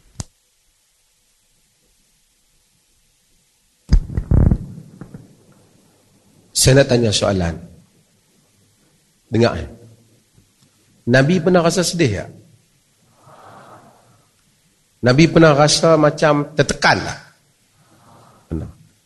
Sebab insan, Nabi bukan malaikat, insan. Cuma Nabi ini adalah manusia yang Allah tabalkan menjadi Rasul. Dapat wahyu, kita tak dapat wahyu. Berhubung langsung dengan Allah. Dia bukan malaikat. Macam orang kata Nabi ni, dia diciptakan daripada cahaya, dia tak ada bayang. Itu semua andaian mereka. Quran kata, Qul innama ana basharun mislukum. Katakanlah aku ini manusia sama seperti kamu. Nabi sedih tak? Sedih. Fala'allaka bakhi'un nafsaka ala atharihin in lam yu'minu bihadzal hadithi asafa. Boleh jadi kau tertekan, terdesak dirimu. Bakhi'un ni lagi berat pada tu. Masa rasa macam nak musnah diri. Disebabkan mereka tak mau beriman. Nabi ni terlalu terimin, harap mereka beriman. Quran kata la yahzunuka alladhina yaqulun fa innahum la yukadzibunak walakin adh-dhalimina bi ayati llahi yaj'adun kami benar-benar tahu telah menduka citakan engkau dengan apa yang mereka katakan tapi sedih tapi ubat kepada kesedihan itu apa Kenapa manusia sedih? Bila manusia rasa tak ada siapa yang boleh diharapkan. Betul tak? Tak ada tempat bergantung dia. Aku nak pergi mana dengan masalah aku ni? Siapa yang nak dengar luahan aku? Betul tak? Tapi setiap kali Quran Datang peristiwa itu Quran dagi ubat untuk Nabi. Maka datangnya tentang tawakal pada Allah. Disuruh kita bergantung pada Allah. Disuruh manusia berbicara dengan Allah. Sebab itu bila Nabi sedih. Ya ayuhal muzammil. Wahai orang yang selimut. Sebahagian ahli riwayat menyebut. Nabi berselimut sebab Nabi dengar orang kata macam-macam kan Nabi ni. Kadang-kadang orang pukul kita tak apa tension sangat. Orang duk kutuk kita teruk. Betul tak? Kita pipi orang kata kita, hantau tak? Depa semua kutuk hang. Padahal yang kutuk tiga orang, member kita habak, depa semua. Kita penin. Pipi kat sana orang kata kat kita. Pi sana orang kata kat kita. Manusia tertekan. Ya ayyuhal muzammil. Wahai orang yang berselimut, Nabi selimut. Kumil layla illa qalila. Bangun malam, melainkan sedikit. Allah ajak Nabi supaya bangun malam. Tahajud, salat, doa. Ini adalah ubat. Kita pergi jumpa kaunselor. Kita cerita kat dia, dia dengar, dia bagi nasihat kita. Boleh lah. Tapi dia pun ada masalah juga. Betul tak? Boleh jadi dia boleh bagi nasihat kita. Mungkin kita boleh ambil pengalaman dia. Tapi kalau kita mengadu pada Allah, dia menolong kita dengan cara yang kita sangka dan tidak sangka. Sebab itu siapa saja ada masalah, bangkit tahajud, doa, sujud, doa, banyakkan istighfar, astaghfirullah, astaghfirullah, minta ampun. Kita akan tengok Allah keluarkan kita dari masalah kita. Kadang-kadang masalah tu kecil. Dia campak ke dalam diri kita dia jadi begitu besar. Kita rasa besar. Orang lain tak rasa besar pun. Tapi bila kita doa pada Allah, Allah rahmati kita, kita nampak masalah tu kecil. Dan kita tahu penyelesaiannya. Dan kita percaya Allah akan menyelesaikan untuk kita. Berapa banyak masalah yang kita hadapi sebelum ni. Rasa macam sangkut sekarang telah pun kita keluar dan saudara-saudara sekalian dah pun berada di UITM ini. Main UITM ada masalah juga. Allah macam mana ni? Lima tahun lagi masalah tu hanya tinggal kenangan. Betul tak?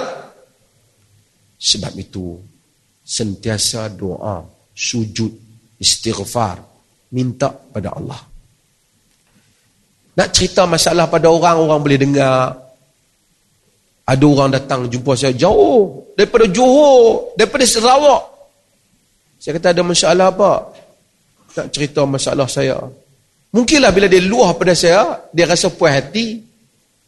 Tapi saya bagi tahu dia, saya boleh mendengar. Tapi bila keluar daripada bilik ni, saya dah tak boleh mendengar. Masalah. Tapi kalau mengadu pada Allah, dia bukan saja boleh maha mendengar, dia memerhatikan dan dia boleh menyelesaikan dengan cara yang kita sangka dan kita tidak sangka. Sebab itu ubat kita semua sentiasa apa? Salat.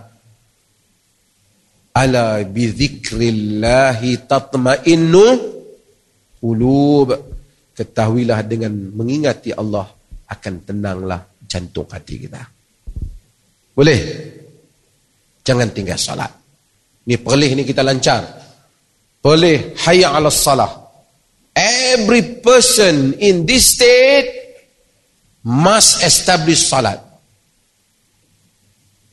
Mesti menunaikan salat. Kempen kita. Kalau kita tunaikan salat, Allah akan menurunkan rahmat. Salat dengan erti kata yang sebenar. InsyaAllah. Terima kasih buka pada dia orang untuk tanya pula.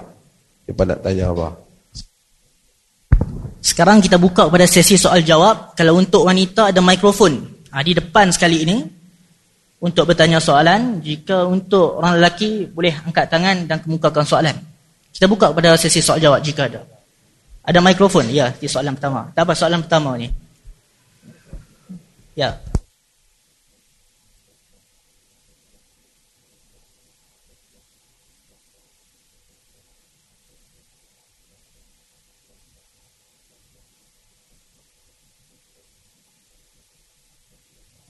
Cubaan suara satu, dua, tiga.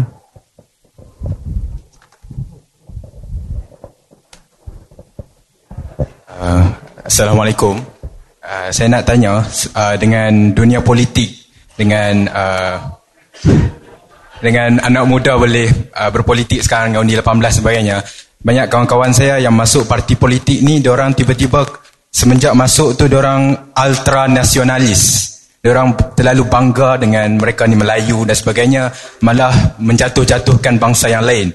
So saya nak tanya dalam Islam apakah hukum kita bersifat nasionalis? Yang kedua saya nak tanya kalau kita baca buku kontroversi seperti Mein Kampf, um, Hitler ataupun Das Kapital uh, daripada Karl Marx, adakah berdosa kita baca buku-buku kontroversial macam tu? Uh, itu soalan saya. Terima kasih. Dengar tak soalan dia? Dengar tak? Soalan dia berat tadi, kalau kita adakah salah untuk kita menjadi nasionalis? Pertama, apa maksud perkataan nasionalis? Nasionalis, siapa belajar politik di sini? Dahulu ada beberapa isu tentang nasionalis. Dahulu dunia ni dia blok-blok dunia berdasarkan kepada agama, berdasarkan kepada uh, bangsa, berdasarkan pada misal agama umpamanya Islam, berdasarkan pada sistem khalifah. Dia tak kira bangsa apa. Di bawah dia berparsi ada, Arab ada. Ada blok Kristian Rom merangkumi wilayah-wilayah yang lain. Kemudian manusia berperang, khususnya di Europe. Bila mereka berperang, berperang, akhirnya orang Europe, mereka telah buat satu perkara yang dinamakan dengan Westphalian Treaty. Perjanjian Westphalian. Dalam perjanjian Westphalian Treaty ini, mereka telah menyujudkan satu perkara yang dinamakan dengan nation state. Nation state dalam erti kata negara bangsa. Negara bangsa tu patutnya kita dengan Indonesia sama. Tapi telah jadi nation state. Malaysia lain, Indonesia lain, bendera lain, lagu negara pun lain, undang-undang pun lain. Germany, France dan macam-macam Poland juga mereka telah jadi nation state. Setiap mereka ada identiti negara. Nation state itu akhirnya dipakai di dalam United Nation dan seumpamanya sehingga akhirnya kita ada negara bangsa. So nationalist ni nak merujuk pada apa? Kalau ia merujuk kepada nation state, maksudnya dia mempertahankan negara. Kalau nationalist merujuk kepada nation dalam erti kata race, maksudnya dia sangat bersifat kaum dia. Bersifat kaum dia itu mempunyai makna yang lain. Islam, adakah Islam menentang orang yang sayang kepada kaum? Islam tentang tak? Tak. Sayang pada kaum tak? Kita sayang pada abang kita. Salah tak? Saya sayang pada abang kita, sayang pada abang kita lebih pada orang lain. Salah ke tak? Tak. Pasal itu, family kita.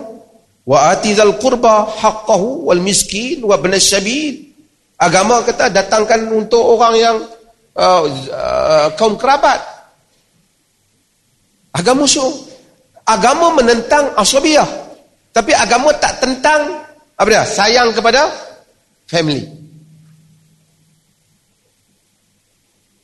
Harta pusaka. Kita bagi kat orang ke bagi kat family?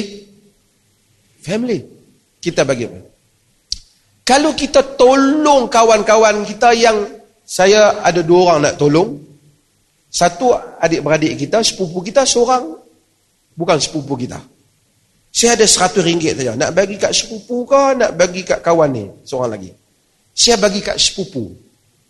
Saya tak bagi kat kawan seorang lagi. Peruntukan tu. Ini bukan zakat. Ini tolongan yang sunat. Boleh tak saya pilih sepupu saya yang saya tolong dengan duit saya? Boleh tak? Saya ada company. Saya ambil adik-beradik saya kerja dalam company saya. Boleh tak? Boleh tak orang lain kata, hang ni zalim oh. Hang buka company adik-beradik hang je kerja. Boleh dia kata kita zalim? Tak, kerana harta tu harta siapa? Harta kita. Nabi SAW dalam hadis. Nabi memuji kaum Al-Ash'ariyin. Al-Ash'ariyin ini adalah kaum Abu Musa Al-Ash'ari. Abu Musa Al-Ash'ari.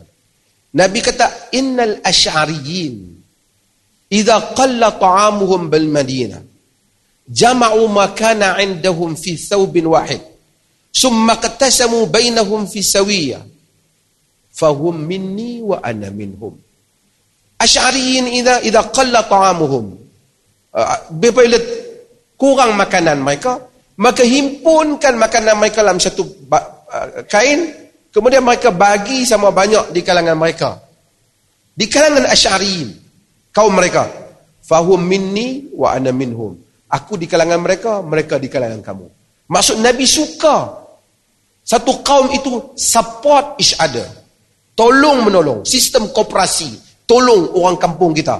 Bagus tak? Bagus. Racism lain. Nationalism dengan maksud untuk support negara sendiri, bagus. Yang tak boleh ialah kita menggunakan harta awam yang menjadi hak semua orang tapi bagi pada sebahagian je. Yang lain yang berhak kita tak bagi. Racism berbeza. Racism kita hanya sayang pada kaum dan membenci kaum lain.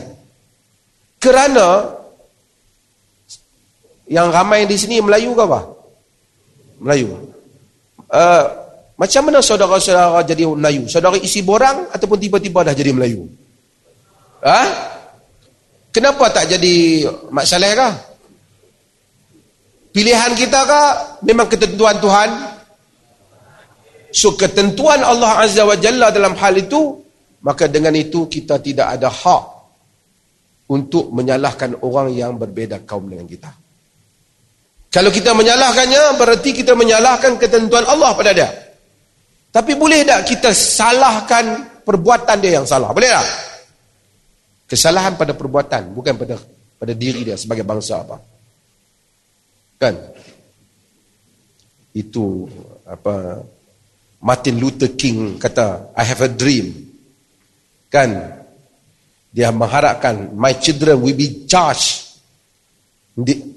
based on their character or not based on their skill akan dihukum berdasarkan karakter dia bukan kepada kulit dia kalau tanya saya nationalist dalam erti kata support family ke bangsa sendiri dalam konteks tak menjalimi orang lain boleh tapi oleh kerana saya nationalist saya pegang jawatan untuk adil pada semua. Tapi saya tak bagi hak orang lain. Nak bagi ke adik-beradik saya, saya. Walaupun dia tak layak. Itu zalim. Itu zalim. Melainkan saya ada alasan-alasan di atas perlembagaan dan seumpamanya. Kalau tidak, ia adalah satu satu kezaliman. Itu maksudnya soalan. Ha? Jadi boleh tak jadi nasionalis? Nasionalis dalam maksud sayangkan kepada negara, boleh. Nabi sayang nak Mekah, Nabi sayang. Dalam hadis Tirmizi ketika Nabi nak dikeluar pada Mekah, Nabi kata ma ahabbal ard yang ada alangkah engkau tempat yang paling aku sayang. Laula anna qaumaki akhrajuni minki ma sakantu ghairaki. Kalau tidak kerana kaummu telah mengeluarkan aku, Nabi kata kat Mekah daripada engkau, aku tak akan pergi tempat lain. Nabi sayang Mekah, tanah airnya. Tapi Nabi pergi ke Madinah kerana dihalau oleh orang Mekah sedangkan dia orang Mekah. Sayang tanah air tak jadi masalah. Hubbul watan minal iman, sayangkan watan daripada iman, ah itu bukan hadis. Itu bukan hadis. Ah, itu bukan hadis. Tapi sayangkan watan, sayangkan tanah air boleh tak? Boleh. Hadis tu bukan hadis. Nabi tak kata hubbul watan minal iman, tapi sayangkan watan sebagai manusia kita ada kereta kita. Kita sayang lah kereta kita. Ada bisikal kita. Kita sayang lah. Kita mengaji UITM. Kita sayang UITM. Kata sayang UITM. Siapa yang suruh kuat di sana tadi? Tanya. Dia sayang UITM. Kan? Ya. So, kita, tapi bila kita ada tanah air kita, kita sayang tanah air kita? Kita sayang Malaysia. Boleh tak? Kita pipi tekak satu tempat di UK, kita jumpa orang Malaysia. Kita ajak dia makan. Boleh tak orang kata, hang ni zalim ajak orang Malaysia je makan. Ajaklah orang India makan, orang negara India makan sekali. Dia kata, punya pasal aku lah, duit aku. Betul tak? Tapi kalau kita kata, hak orang awam, hak untuk semua, kita bagi untuk adik-beradik kita saja. Itu baru zalim. Terima kasih. Apa hukum baca karya-karya Kalmak? Okay. Apa nama karya Kalmak? Das Kapital. Uh, okay. uh, Hitler baca? Hitler mau tak pergi baca? Baca juga. Saya baca Hitler. Hitler kata jangan masuk politik kalau umur tak 38. Membaca tak ada masalah. Knowledge. Baca di Republic. Baca. Ha? Yang ditulis oleh Plato. Baca karya-karya. Tak apa. Baca untuk satu kajian. Baca juga buku-buku etis. Tapi bukan untuk percaya. Tapi untuk argue dia balik. God delusion umpamanya. Tak apa. Tapi untuk kajian kita. Kan? Baca Karl Marx dan teorinya. Kan? Baca Adam Smith dalam apa? Kapitalism. Tak apa. Tapi untuk kajian kita. Ha? Yang tak boleh bila kita baca, mereka bukan mereka idea. Sebahagian idea mereka tu ada point yang dia betul. Betul biasalah. Orang bukanlah semua orang salah tu dia salah semua. Kan? Ada point yang dia betul. Kan? Ada point yang dia merepet lah. Kan? Tapi boleh baca. Kan?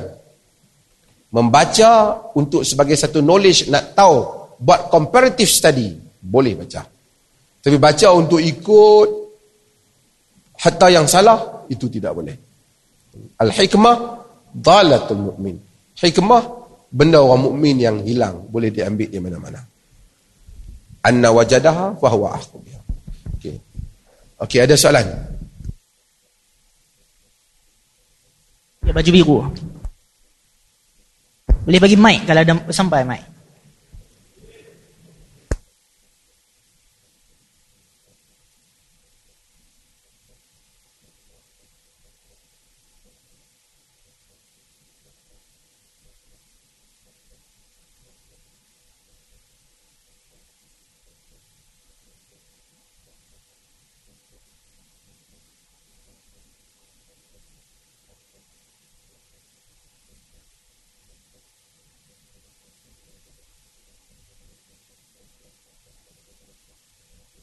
Yes, dengar.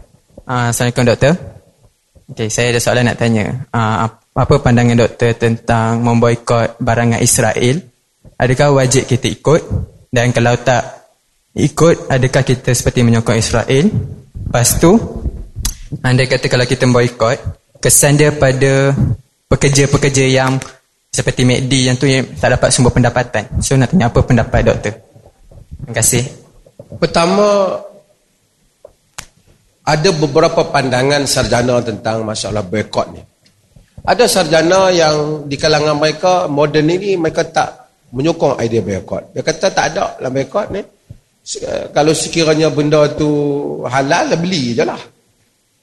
Tapi sarjana-sarjana lain seperti Dr. Al-Qaradawi dan ramai lagi dan Ittihad Ulama Alam Islami, uh, Ittihad Ulama Ul Muslimin mereka ni melihat bahawasanya boycott adalah sesuatu yang berfungsi. Kalau satu orang tu, saya nak simple. Satu orang tu kita kenal, dia pukul abang kita. Dia katok mak kita. Dia curi barang di rumah kita. Dia tumbuk kawan baik kita. Dia jual nasi lemak sedap. Kita pergi beli ke tak? Kita pergi beli ke tak? Aku sebenarnya memang jahat ini, tapi sedapnya pasal aku pergi beli ya. Kalau kita pergi beli, apa perasaan abang kita? Betul tak? Tanda kita hanya pentingkan tekak kita, tanpa kita memikirkan saudara kita. Betul tak?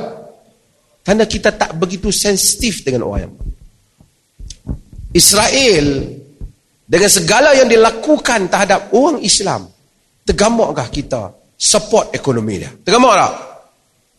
Kalau kita ada iman, kita tak akan support dia. Sekali saya akan jemput saudara kita di sana mai ke depan. Sekali. Okey. Kalau kita ada ni, kita tak akan support dia. Kita tentu akan rasa tidak wajar. Ha? Untuk kita support dia. Kerana dia telah bunuh orang Islam. Lagikan orang yang buat mungkar, kita kena cegah. Tidak? Man ra'a minkum mungkaran falyughayyir falyughayyirhu biadi. Kalau kamu tengok siapa yang melakukan mungkar, maka ubah dengan tangan. Fa illam yastati' fa bilisani. Jika tak mampu dengan lidah. Jika tak mampu fa illam yastati' fa biqalbi. Jika tak mampu dengan jantung hati dah. Takkanlah kita benci dengan hati tapi pergi duduk sekali maka ada asas untuk boykot. Sama ada wajib ataupun tidak, sekurang-kurangnya orang yang boykot, dia akan dapat pahala. Karena dia melaksanakan perasaan, kesatuan, hubungan ukhuwah dia dengan kaum muslimin yang lain yang telah ditindas.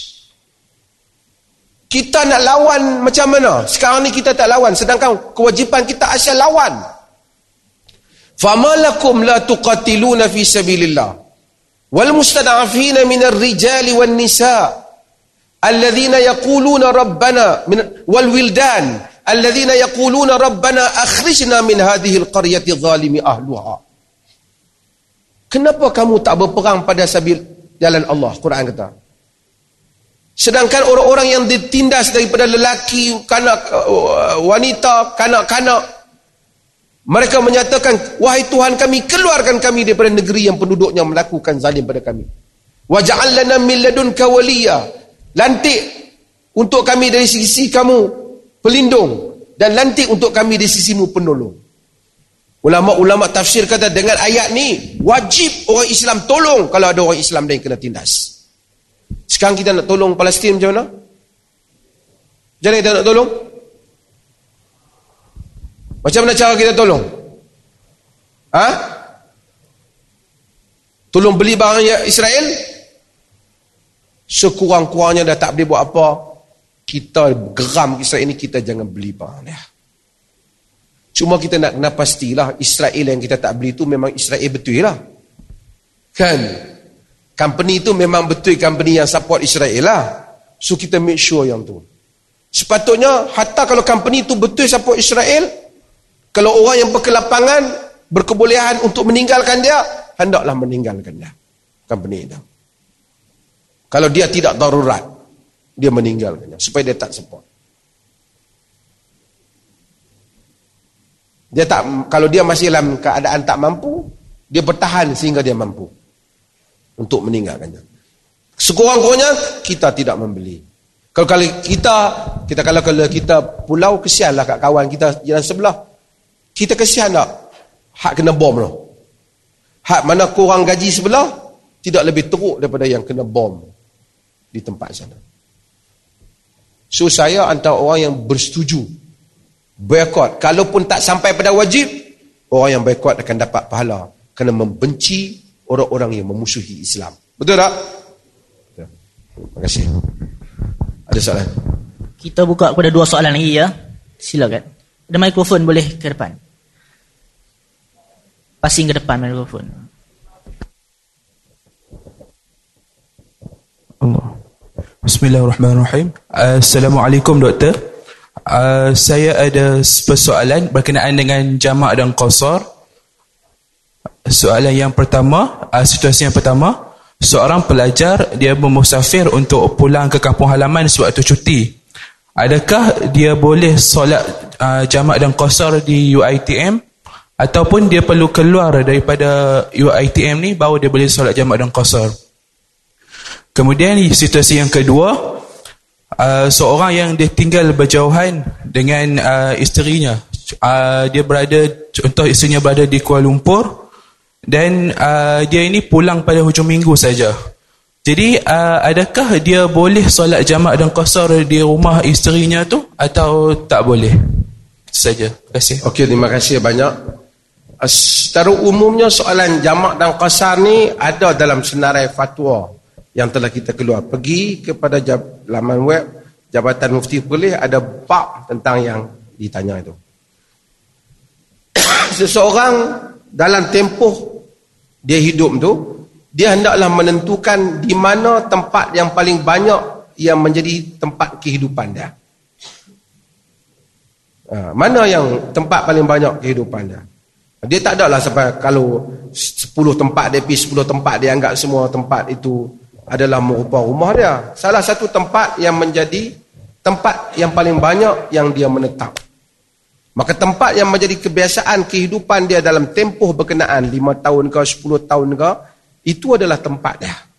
Selain daripada tempat itu walaupun dia ada di situ dia pergi hanya sekejap-sekejap saja dia hanya katakanlah dia ada rumah di London dia pergi di sana maka dia dia hanya ada rumah yang dia duduk untuk dia sementara dia rehat dia tetap dianggap musafir di sana.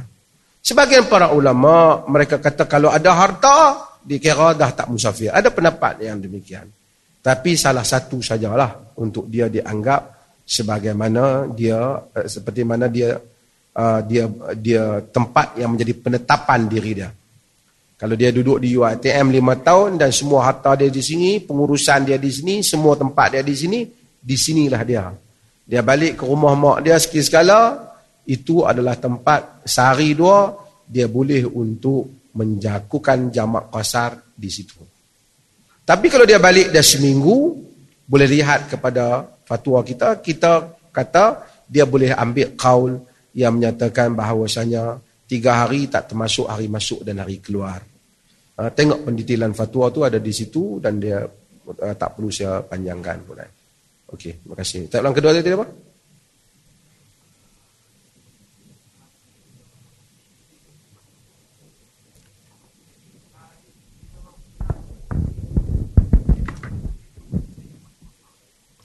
Di dalam perjalanan dia boleh jamak kasar macam biasa. Bila dia sampai di tempat isteri dia tapi itu bukan rumah dia, bukan tempat dia, bukan dia duduk di sini dan dia menetapnya adalah dia di sini, dia sebagai satu orang yang bermusafir di sana walaupun isteri dia ada. Isteri ada tidak menjadi menyebab menyebabkan dia dianggap sebagai tidak musafir. Walaupun mazhab Syedina Osman nampaknya macam dia kata bila ada wanita isteri di situ kira orang di situ. Ini telah menyebabkan berlakunya perbincangan para sahabat dengan dia. Orang tanya dia pasal apa dia tak khasar? Ha, pasal apa dia tak khasar? Dia kata wala qad takhaztu makkah ahla aku telah mengambil Mekah sebagai uh, menjadi penduduk Mekah sebab dia berkahwin dengan orang Mekah walaupun dia duduk di di Madinah. Itu mazhab Sayyidina Osman. Tetapi kalau tanya saya dalam hal ni, kalau dia hanya pergi ke situ dengan adanya isteri dia tak menjadikan dia tidak bermusafir. Macam kita bawa isteri kita sekali pergi ikut mana-mana tidaklah menjadikan kita tak musafir kerana isteri ada bersama kita. Allah. Ada soalan yang seterusnya. Banyak soalan yang kat tengah ni. Kita pilih yang mana yang baju hitam ni. Boleh bagi mic kat belakang. Untuk perempuan kalau nak tanya boleh pergi ke mic di belakang tu ada mic kalau untuk perempuan ada soalan soalan apa-apa. Tes. Assalamualaikum warahmatullahi wabarakatuh. Uh, di sini saya ada satu soalan dan uh, walaupun soalan saya ini uh, agak orang kata apa familiar tapi saya nak minta sedikit nasihat lah daripada uh, mufti sendiri. Um, dia macam ni. Okay, mengambil itibar daripada kisah Nabi Yunus. Yang kita tahu Nabi Yunus uh, ada satu scene di mana baginda berputus asa untuk berdakwah pada kaum baginda iaitu kaum Ninawa. Okay, de- dekat kat sini dalam konteks pelajar sendiri, saya nak tanya daripada sahibu sama apakah nasihat ataupun sedikit tips daripada sahibu sama berkenaan dengan cara untuk memastikan mental dan pemikiran kita sentiasa positif dan tidak mudah untuk putus asa dalam belajar seperti yang kita tahu uh, masalah mental depression anxiety bipolar sendiri banyak berlaku dalam kalangan mahasiswa Jadi saya nak minta pandangan bagaimana cara untuk kita overcome ataupun kita boleh uh, kawal benda ni daripada terus uh, ni lah jadi makin teruk. Terima kasih. Okay, terima kasih banyak. Uh, rasa kecewa, rasa putus asa, kecewa dalam arti kata sedih berlaku kepada manusia. Nabi Yunus alaihi salam dia tadi sebut Nabi Yunus alaihi salam dia rasa kaum dia tak mau terima dakwah dia. Allah kata wa dhann wa dhannun idh dhahaba mughadiban fa dhanna an lan naqdir alaih dan yang empunya nun ikan nun idh dhahaba mughadiba ketika dia pergi dalam keadaan marah wa dhanna an lan naqdir alaih dan dia menyangka bahawasanya kami tak ambil tindakan pada dia. Allah ambil tindakan dia pada dia. Pasal Allah bagi tugasan kepada dia, dia telah lang, tinggalkan tugasan. Dan dia masuk di dalam fanada fi zulumati an la ilaha illa anta subhanaka inni kuntu minal zalimin. Okey, tak apa. Manusia memang akan sedih. Macam ayat yang saya baca tentang Nabi SAW pun bersedih. Tetapi putus asa lain. Putus asa dalam erti kata, tai'asu min rahmatillah. La tai'asu min rahmatillah. Quran kata, jangan kamu putus asa daripada rahmat Allah. Orang yang putus asa dengan rahmat Allah kerana dia sangka seolah-olah Allah tak akan tolong dia lagi. Sebab tu dia putus asa. Kalau dia percaya ada jalan keluar di hadapan, dia tak putus asa.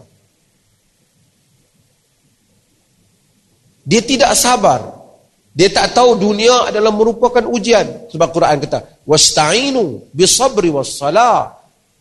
Dan mintalah tolong dengan Allah dengan sabar dan mengerjakan salat. Yang ini doa padanya. Kenapa ada depression di kalangan ramai orang? Kerana lose hope. Kerana rasa tak ada harapan. Satu. Dia rasa tak ada harapan. Sedangkan harapan ada. Tapi apabila dia telah melimitkan keupayaan penyelesaian masalah di dalam kotak fikiran yang difikirkan saja, dia akan putus asa. Tapi kalau dia mengetahui innallaha ala kulli syai'in qadir. Allah di atas segala sesuatu berkuasa, dia akan terus berdoa dan dia percaya dia tidak akan musnah selagi mana dia berdoa kepada Allah. Berikutnya ialah kadang-kadang depression berlaku penyakit. Dia tak tahu. Tiba-tiba dia sedih. Tak tahu dia sedih. Benda kecil jadi besar dalam fikirannya. Benda sikit jadi masalah pada dia. Yang ni yang kita disuruh untuk berdoa. Dia penyakit. Allahumma inni a'udhu bika minal hammi wal hazan. Ya Allah, aku minta perlindungan daripadamu, daripada duka cita dan kesedihan terhadap benda yang akan berlaku. Ham duka cita benda yang akan datang, hazan sedih benda yang telah berlaku. Doa. Ramai orang buat macam-macam teori, berjalan, terapi dengan lagu. Wasting time. Berbicara dengan Tuhan. Berbicara dengan Tuhan. Doa dan berbicara dengan Allah. Itu adalah ubat dia. Kalau kita dapat memberitahu orang yang tertekan untuk dia berbicara dengan Allah. Bersendirian dia berbicara dengan Allah. Sebab tu Nabi suruh istighfar. Dengan istighfar yazidu quwwatan ila quwwatikum. Dia menambahkan kekuatan di atas kekuatan kita yang ada. Maka sebab itu pelajar-pelajar semua orang jangan bila masalah pergi tengok langit pergi tengok ayat. Bukan tak boleh, boleh. Tapi sujud minta Allah selesaikan. Dia akan menemui keajaiban, kesembuhan. Allah itu syafi. Allah itu penyembuh. Wa nunazzilu minal Qur'ani ma huwa shifa'u wa rahmatul lil mu'minin. Kami menurunkan daripada Quran apa yang menjadi penyembuh dan rahmat pada orang mukminin. Wallahu a'lam. Ha, buka dua lagi. Orang perempuan ada? Belah belakang untuk perempuan ada soalan? Kita bagi peluang untuk orang perempuan dulu tanya sebelum ke depan. Kalau belakang tak ada, baru kita buka balik untuk orang lelaki. Ha, di- Okey, belakang nampak gaya ni macam tak ada. Sini. Okey, Ni sini. guna mic belakang tu boleh kot?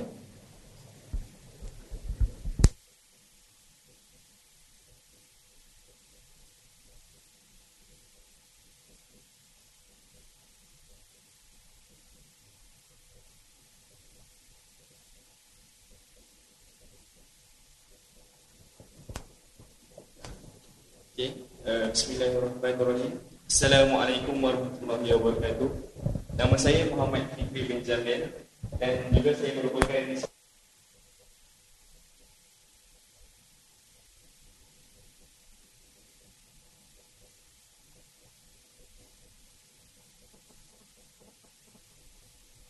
Okay. Bismillahirrahmanirrahim. Jadi saya sambung.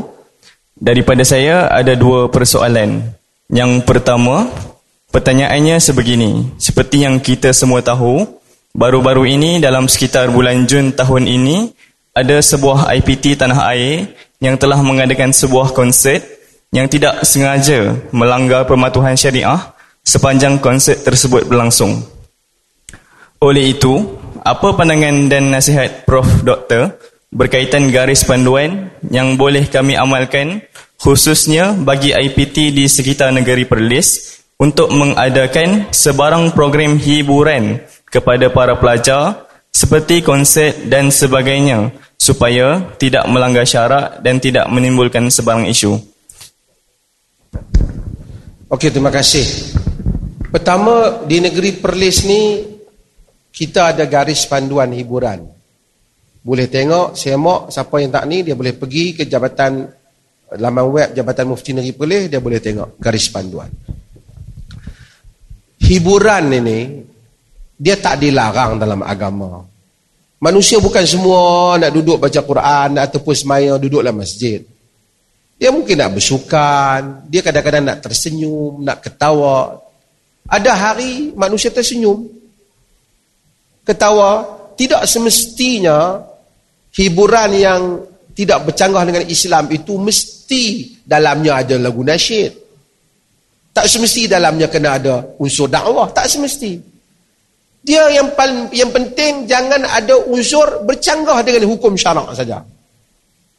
Walaupun tak ada apa-apa unsur agama dalam tu tapi dia tak canggah dengan hukum syarak.